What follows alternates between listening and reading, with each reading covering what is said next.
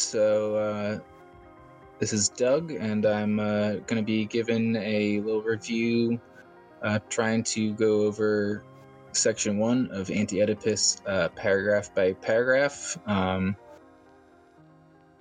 we've got uh, here by uh, text in the chat. Uh, doesn't have a microphone working right now, but um, they will be here along this journey with me. Um, so yeah, feel free to uh, type in any comments or questions in the chat, Sandruiche, and I will uh, say them out loud so they get recorded. Or let me know now if you don't want me to do that. Uh, if you, uh, yeah, are opposed to having your things read out loud, just let me know. That's fine too.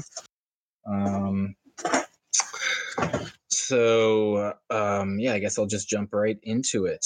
Um, so basically, I have been super interested in Deleuze and Deleuze and Guattari since sometime maybe around last September. I think I saw a blurb for this book and saw it described as uh, this sort of anti-fascist manual and um, you know uh, of rooting fascism out of our very uh, you know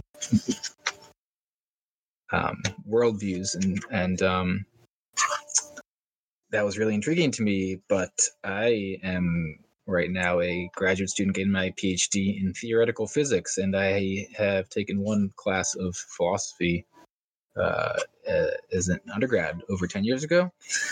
So it's been a long road for me to even get up to this point of starting to read the first section of Anti Oedipus. Um, I bought this book and Difference and Repetition and The Logic of Sense, which are Deleuze's uh, two earlier uh, original philosophy te- uh, books.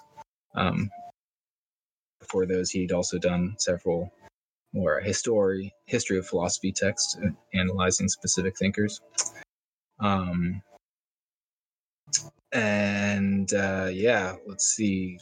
Just uh, getting through the preface and the introduction was, you know, some hard work for me. But for me, it was really worth it to kind of just get myself more acclimated to the milieu of uh, Anti Oedipus because it's really a unique text, and I really just didn't know too much about it. Um, you know what the actual content is and and so to start trying to go paragraph by paragraph that was literally where i started was the table of contents noticing that uh, these sections are broken up into these subsections and uh, just trying to match that paragraph by paragraph and help myself find some of this structure to understand what the heck these two crazy guys are talking about.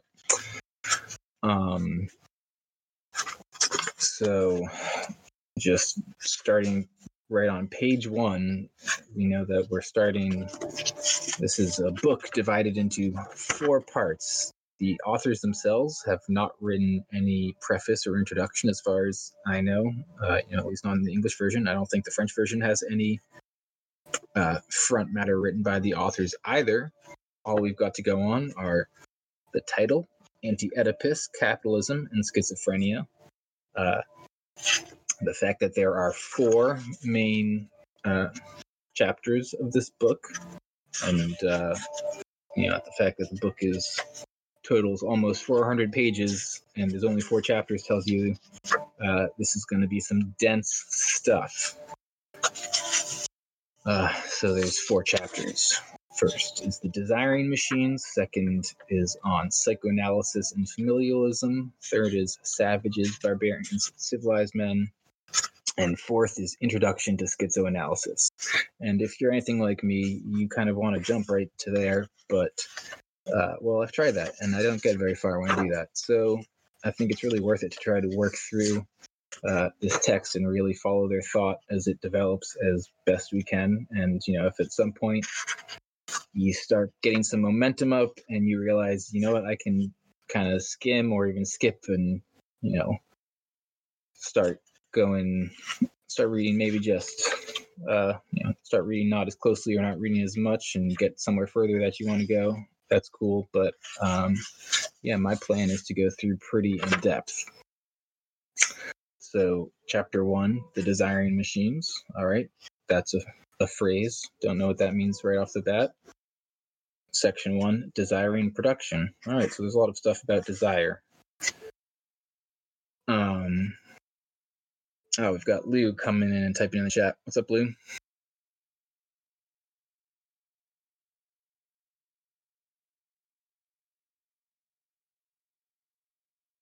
Turn my mic sensitivity down. Good. Thanks for the tip. Now I just have to figure out how to do that.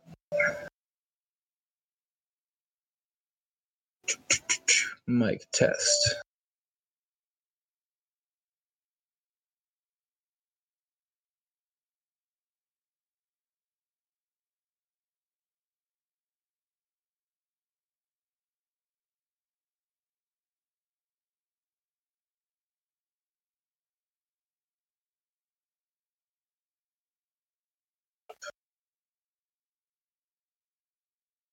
Okay. Um, so, so far I have read the name of the first section, Desiring Production. Um, it is at work everywhere, functioning smoothly at times, at other times in fits and starts. That's the first sentence, and it starts with the word it. Now my volume's too low. Ugh, guys, you're killing me. All right, I guess I was at 100 before and I'm at 50, so I think we know what that means.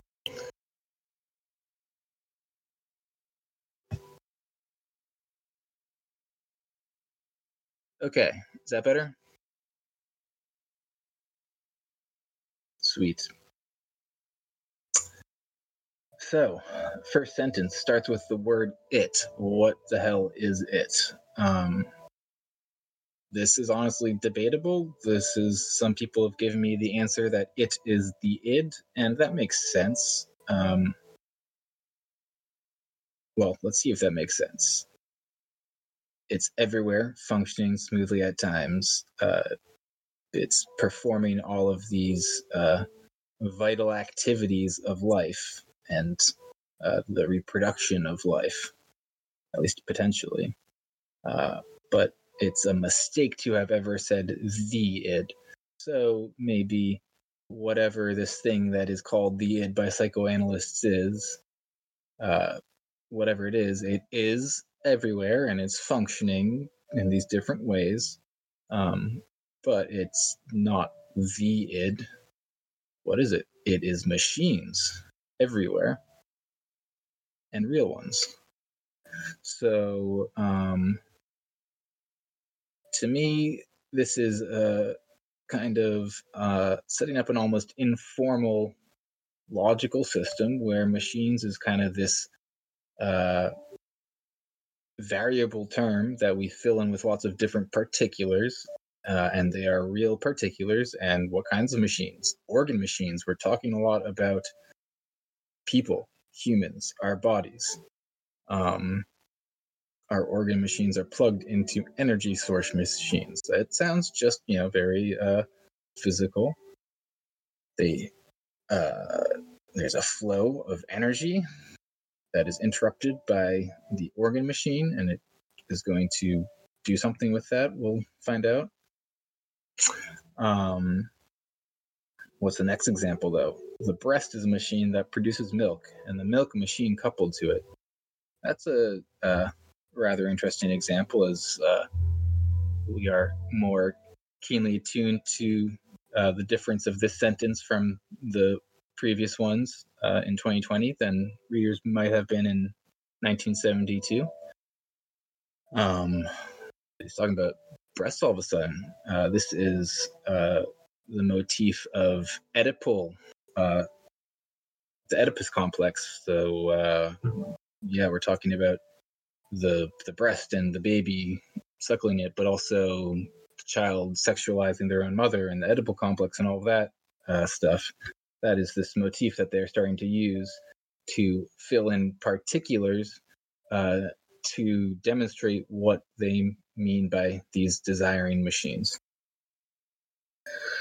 Uh, then there's this other example with the uh, mouth of the anorexic.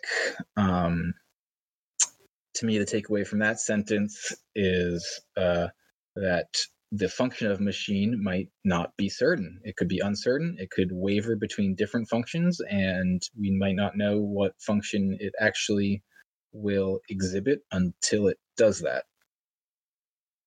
Um, next sentence. Hence, we are all handymen, each with his little machines.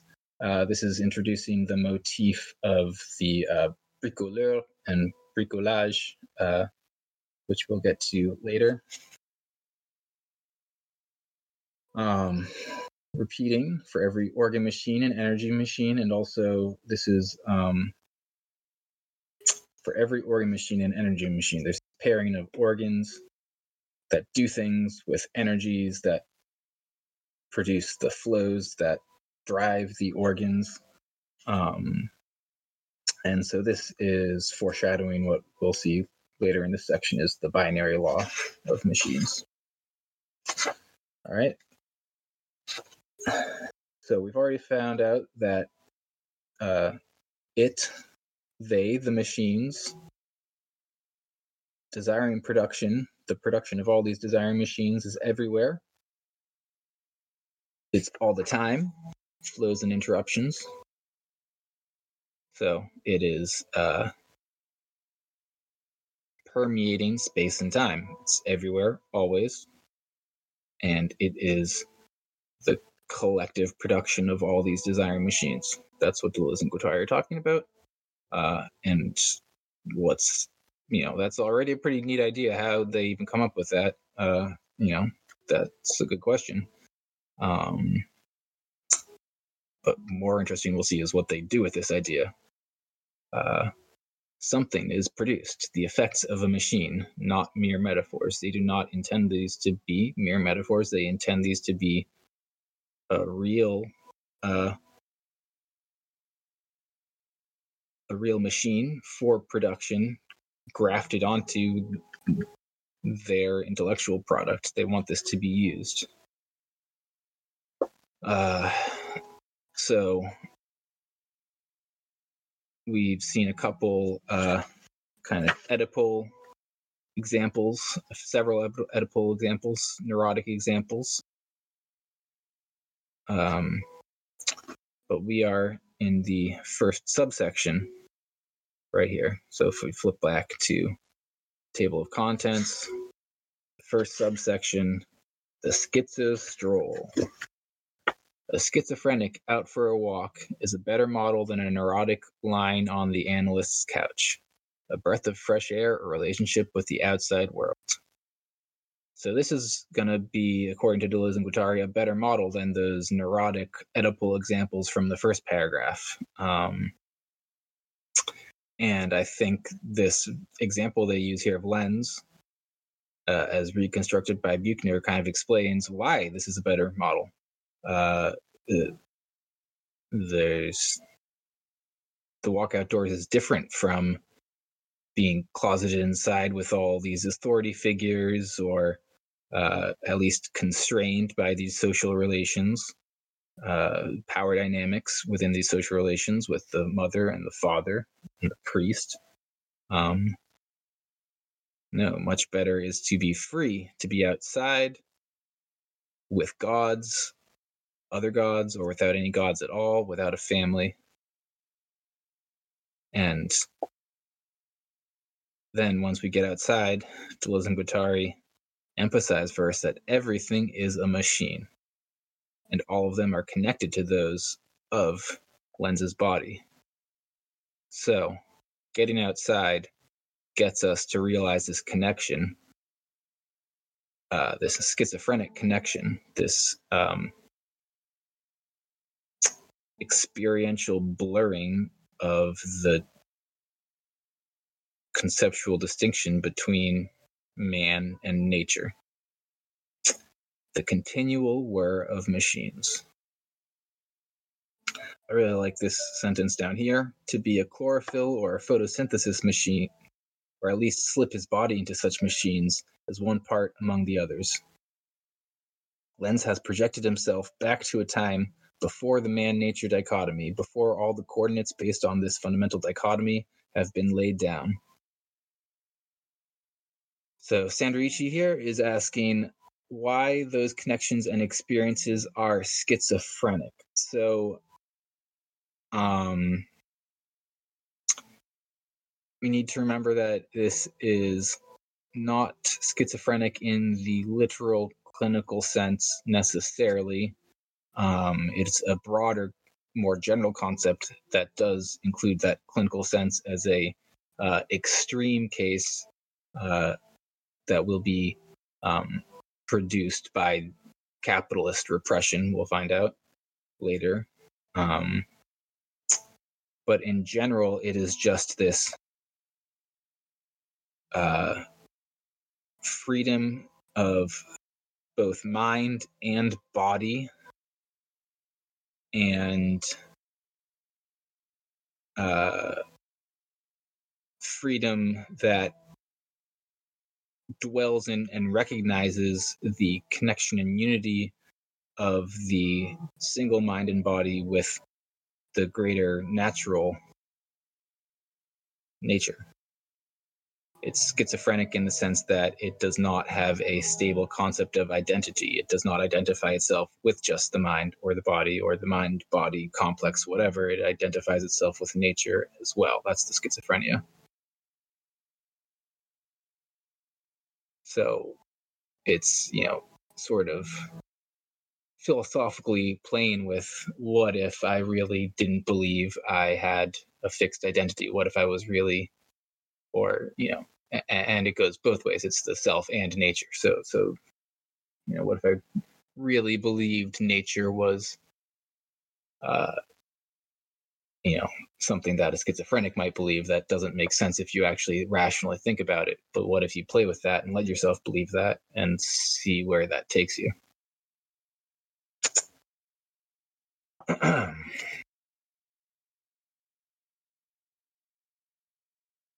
see, Lou's typing here. What you got for me, Lou?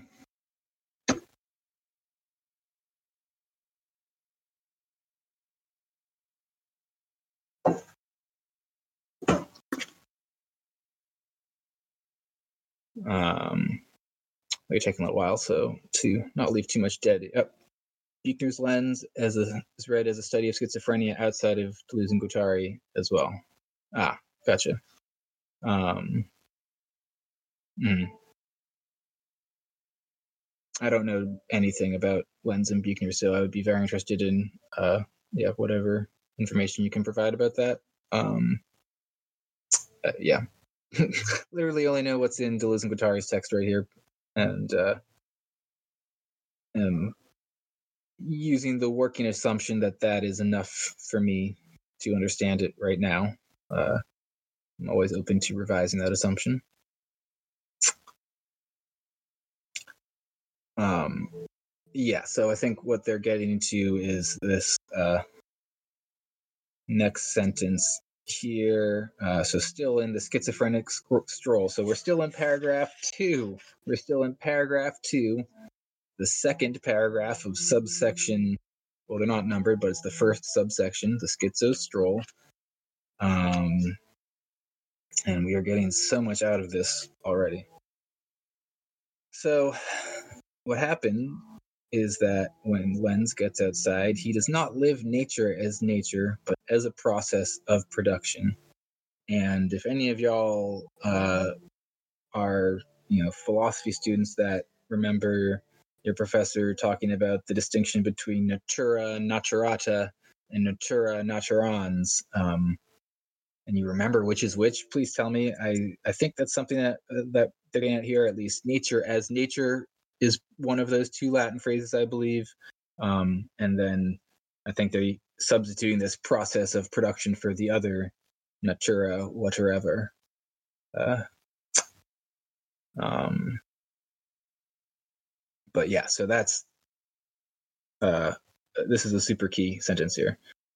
Nature as nature. What does that mean? Uh, that means nature as what we think of as nature, the concept now after the dichotomy has been laid down, now that we think in terms of man and nature as opposites, that is nature as nature. But that's not what the schizophrenic experiences. The schizophrenic experiences nature as a process of production. They experience uh, the real. They don't. Uh, they, you know, I mean, a real, literal schizophrenic, uh, in the clinical sense, can't turn away from their real, their real hallucination, right? Uh, and they can't turn away from that. Um, Deleuze and Guattari are, on the other hand, talking about neurotypical people catching glimpses of that and perhaps philosophically trying to turn towards that real, that real production process of experience. Um, I think they are doing a, a real sort of uh, uh, it's kind of phenomenology, but you know that is I think working still within the milieu of uh, man nature distinction, mind separate from nature. Um, so I'm not even sure what to call it. Um, I've lost my train of thought here. Any questions?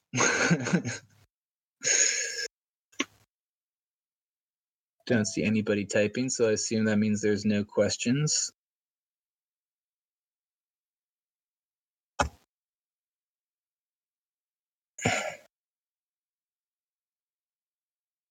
All right. Um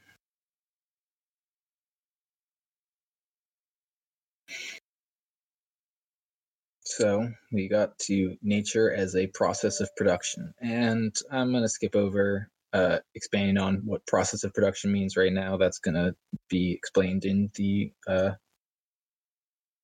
in a couple subsections from now. So here we're coming towards the end of paragraph two. Approaching the end of the schizo stroll.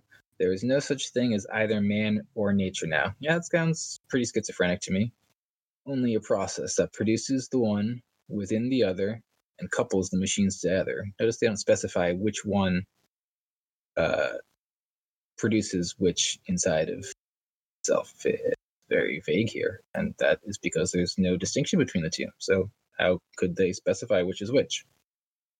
They are just machines coupled together, producing machines, desiring machines, everywhere, schizophrenic machines, all species of life self and the non self, outside and inside, no longer have any meaning whatsoever.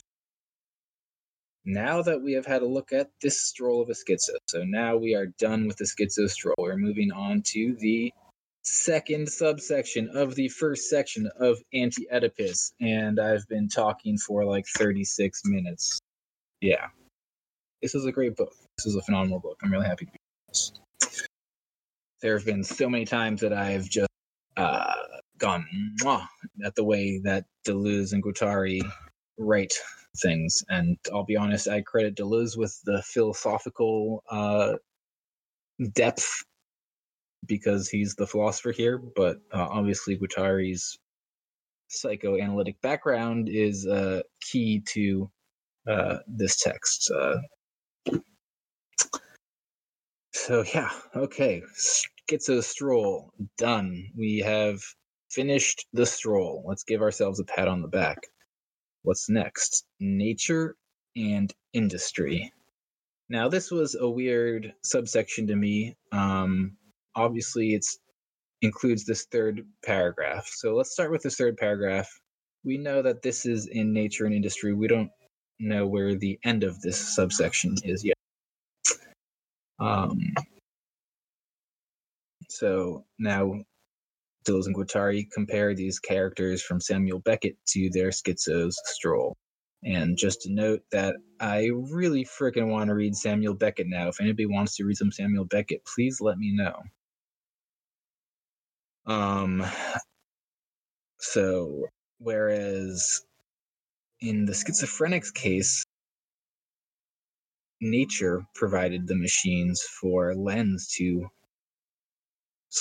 project himself back in time and slip into. Uh, here, Samuel Beckett's characters themselves constitute the machine. Notice that. Uh, notice that flip there. But then, instead of asking about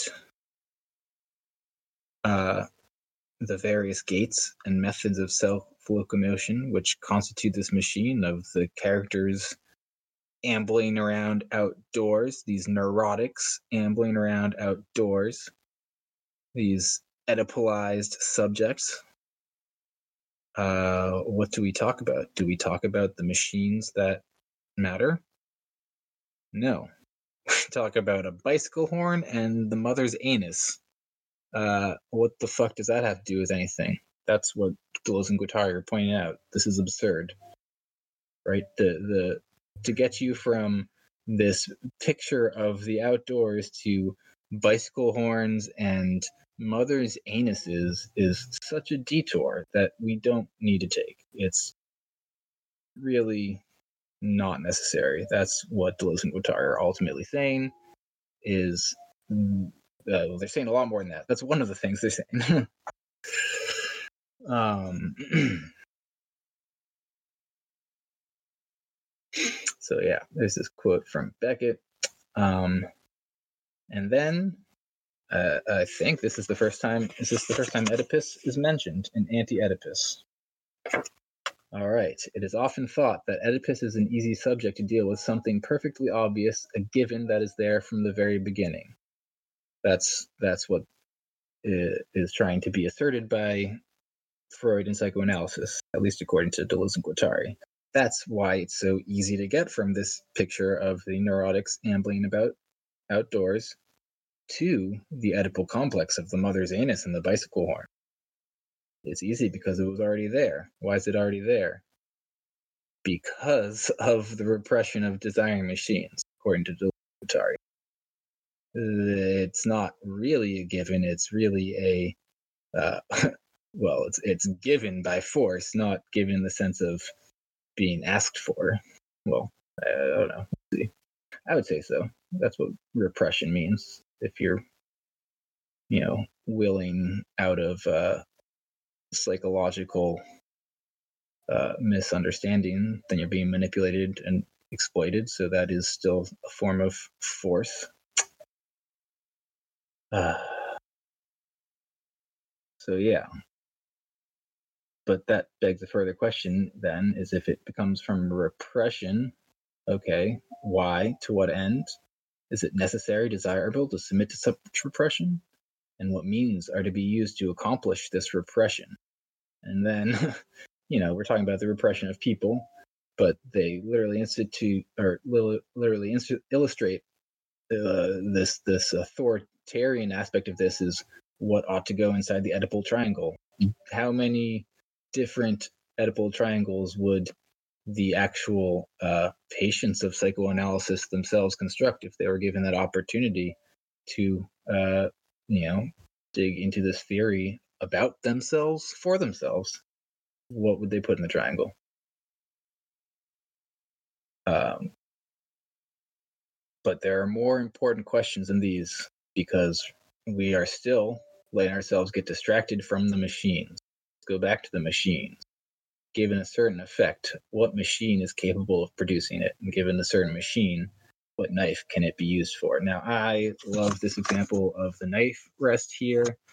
Um, yeah, you know, that's a perfect example of it, it's not a complicated machine with diagrams that you'd have to read for, uh, you know, months before you could understand how to use it. It's just so simple that it uh you know the possibilities are opened up due to the simplicity also. So that's an interesting point that uh simplicity both simplicity and complexity can open up possibilities. Uh, possibilities for use here right for what the machine is used for I'll be honest, I really don't understand this next example here with uh, the stones and the pockets of the trousers and the mouth sucking on the stones. It's I think a parody of a sort of Oedipal motif again, and to me, it just doesn't translate. Lost in translation. Um, I love this imagery here, though, at the end of this paragraph. At the end of Malone Dies, Lady Pedal. So Malone Dies is another um, Beckett uh, play or novel. I think it's a novel, um, which is confusing because then there's a quote here, and footnote three then references um, Artin Artaud, but it's uh, yeah, Malone dies is Beckett. I don't know. I don't understand. But anyways, uh, at the end of Malone dies, Lady Pedal takes the schizophrenics out for a ride in a van and a rowboat, and on a picnic in the midst of nature. And this beautiful scene of the schizophrenics enjoying their day out on a picnic. What is it? It's an infernal machine being assembled. We don't necessarily understand why it's an infernal machine yet, but it it's infernal in the sense of having revolutionary potential. Under the skin, the body is an overheated factory, and outside, the invalid shines, glows from every burst pore. So I think that that is the end of the nature and industry subsection, uh, and so that means uh, we need to interpret those two words, nature and industry, and what they referred to in that paragraph. Uh, I think nature is straightforward here. Uh, nature is now referring to nature as nature again, because we're talking about Beckett's characters, the neurotics for the most part. So we're coming back to the present, uh, where this man nature dichotomy exists. And um, industry is something also dichotomized from nature. Which industry is it? In this paragraph, the only industry is psychoanalysis. So that, I think, is the industry being referenced by the title of this subsection. And I think that's it. I think that's the whole subsection is just that one paragraph because the next subsection, flipping back to the contents, we see the next subsection is called the process. Exciting. How am I doing on time? 1146. Cool. So I believe that uh, here we're on, gone through one, two, three paragraphs. The fourth paragraph is the start of the third subsection, the process. So this does not mean that we are attempting to make nature one of the poles of schizophrenia. So what does that first sentence mean? Um, so they are saying that uh, so we've got this man, human, right? Man or woman. This is just the unfortunately gendered language that they used. Um, we got this person or subject or self. I like that phrase. Self, nature, dichotomy. And um,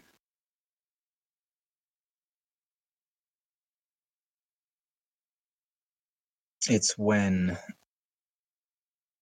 a self is going under the process of schizophrenia when their experience their being is in some way effectively transported back in time, like Lenz was, to before this conceptual splitting between self and nature arose, and they experience themselves and nature as a unity. Um, and uh, So we've got one polar opposition between the self and nature.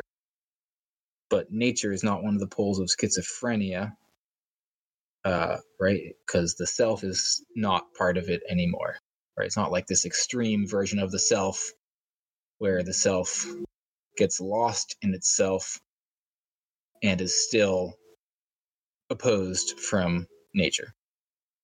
Nature and the self cease to be distinguished from each other in schizophrenia. And all the other possible ways of being and experiencing are opened up. So there's more possibilities, more ways of thinking than just self nature. There's, there's, you know, whatever you can think of, uh, all, all the different varieties of, you know, come up with some idea of a self nature composite structure or experience or thought and all the different ways that you don't even know. You've got unknown unknowns uh, of what that could be. There's all those different possibilities, and then there's also regular old self nature. So it's not a pole of schizophrenia, it's one of the many possibilities of schizophrenia. It's just inside of there. Yeah, we'll find out later what the different pull from schizophrenia is. It's going to be paranoia. All right. what the schizophrenic experiences, both as an individual and as a member of the human species, and I take that to um, just be referencing a sort of external view of the self from the present nature perspective. Um, is not at all any one specific aspect of nature. Schizophrenic doesn't experience a specific aspect of nature, but nature as a product, process of production. This is uh, what I was trying to explain before as the experience of the real, their own consumption of um, their sense data uh, to the point where uh, they're experiencing it before it's even been interpreted in a coherent way. They are experiencing somewhere up their own cognitive uh, functioning on a level that doesn't distinguish between the self and nature to the extent that um, their social world that they are embedded in communicates to them they should distinguish between those two concepts.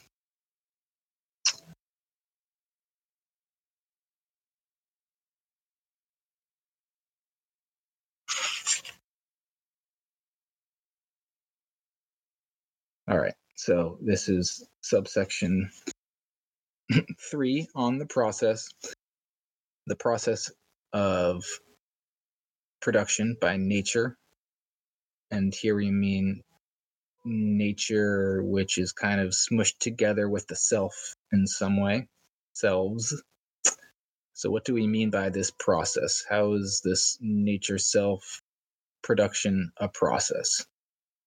Well, this is interesting to me. I underlined this word probable here. Is probable. This is the first time I think they've said something uh, with not absolute certainty. I could be wrong. I'd be interested uh, in checking that up on that. I want to do that at some point. But it's noteworthy that they emphasize that they are not certain about this. It is only probable that at a certain level, nature and industry are two separate and distinct things. From one point of view, industry is the opposite of nature. Right. So this is that self nature polarity, except here talking about self human and the social many humans and the industry they create. Uh, and how is it opposite from nature? Well, it extracts raw materials from nature and then it uses those raw materials, transforms them into goods and other things that could consumed by humans, by selves. Um, but we don't use all of those raw materials. Some of it uh, at the very least comes out at the end as shit. We shit, right? We return our refuse to nature. We dump our shit back into the river. All right, so it's probable that at a certain level of things that this distinction and those uh, processes operating upon that distinction that I just mentioned, uh, it's probable that those are accurate ways of describing situations. But even within society, this characteristic self nature, industry nature, society nature relationship, this distinction, this dichotomy, these dichotomistic relationships are responsible for the distinction of these different spheres production, distribution, and consumption. All right. So we know what production is. That involves this extraction of the raw materials of nature and the processing of them for consumption. And consumption involves uh, fulfilling our desires with the products of industry that inevitably come from some raw materials. Um, and distribution is just when production and consumption uh, are separate events. They occur at different places in time or space. All right, and that's okay. We can have them occur at separate events because there are different things. But when we uh, pass to this more general level where this distinction is not valid, um, then these events we're trying to distinguish can no longer be distinguished. So we have to only talk about one event at a time and what is happening in that event. Uh, there is still production and consumption, but now this distribution process uh, has collapsed into a recording process. Uh, and this was very perplexing to me at first. Why recording? Um, let's see if I can explain that, and then I'll probably call that quits for this hour. Um, so.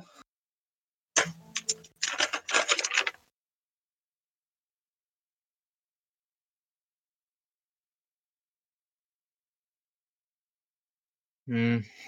I'll be honest, I don't have a good explanation for this right now. Um, so yeah, let's call it there. I'm gonna call it there.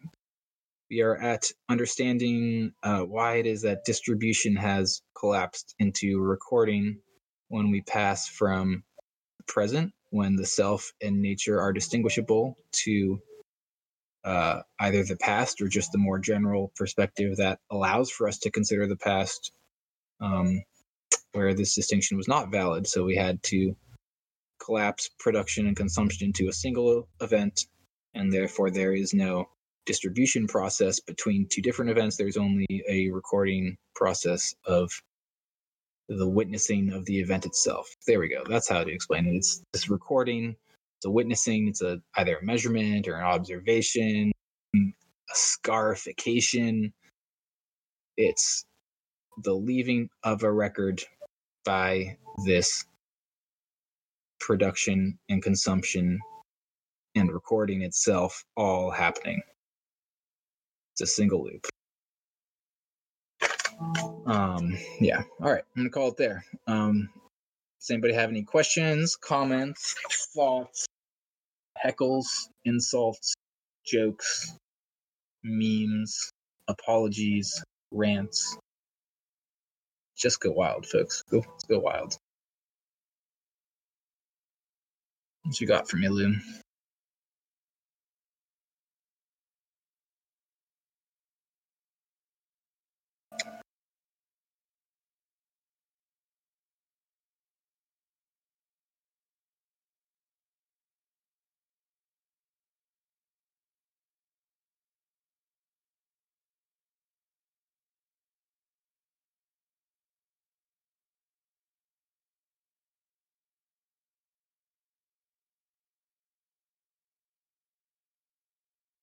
Ah, yeah, Luke brings up a very interesting point. There's two senses of distribution at work in this section.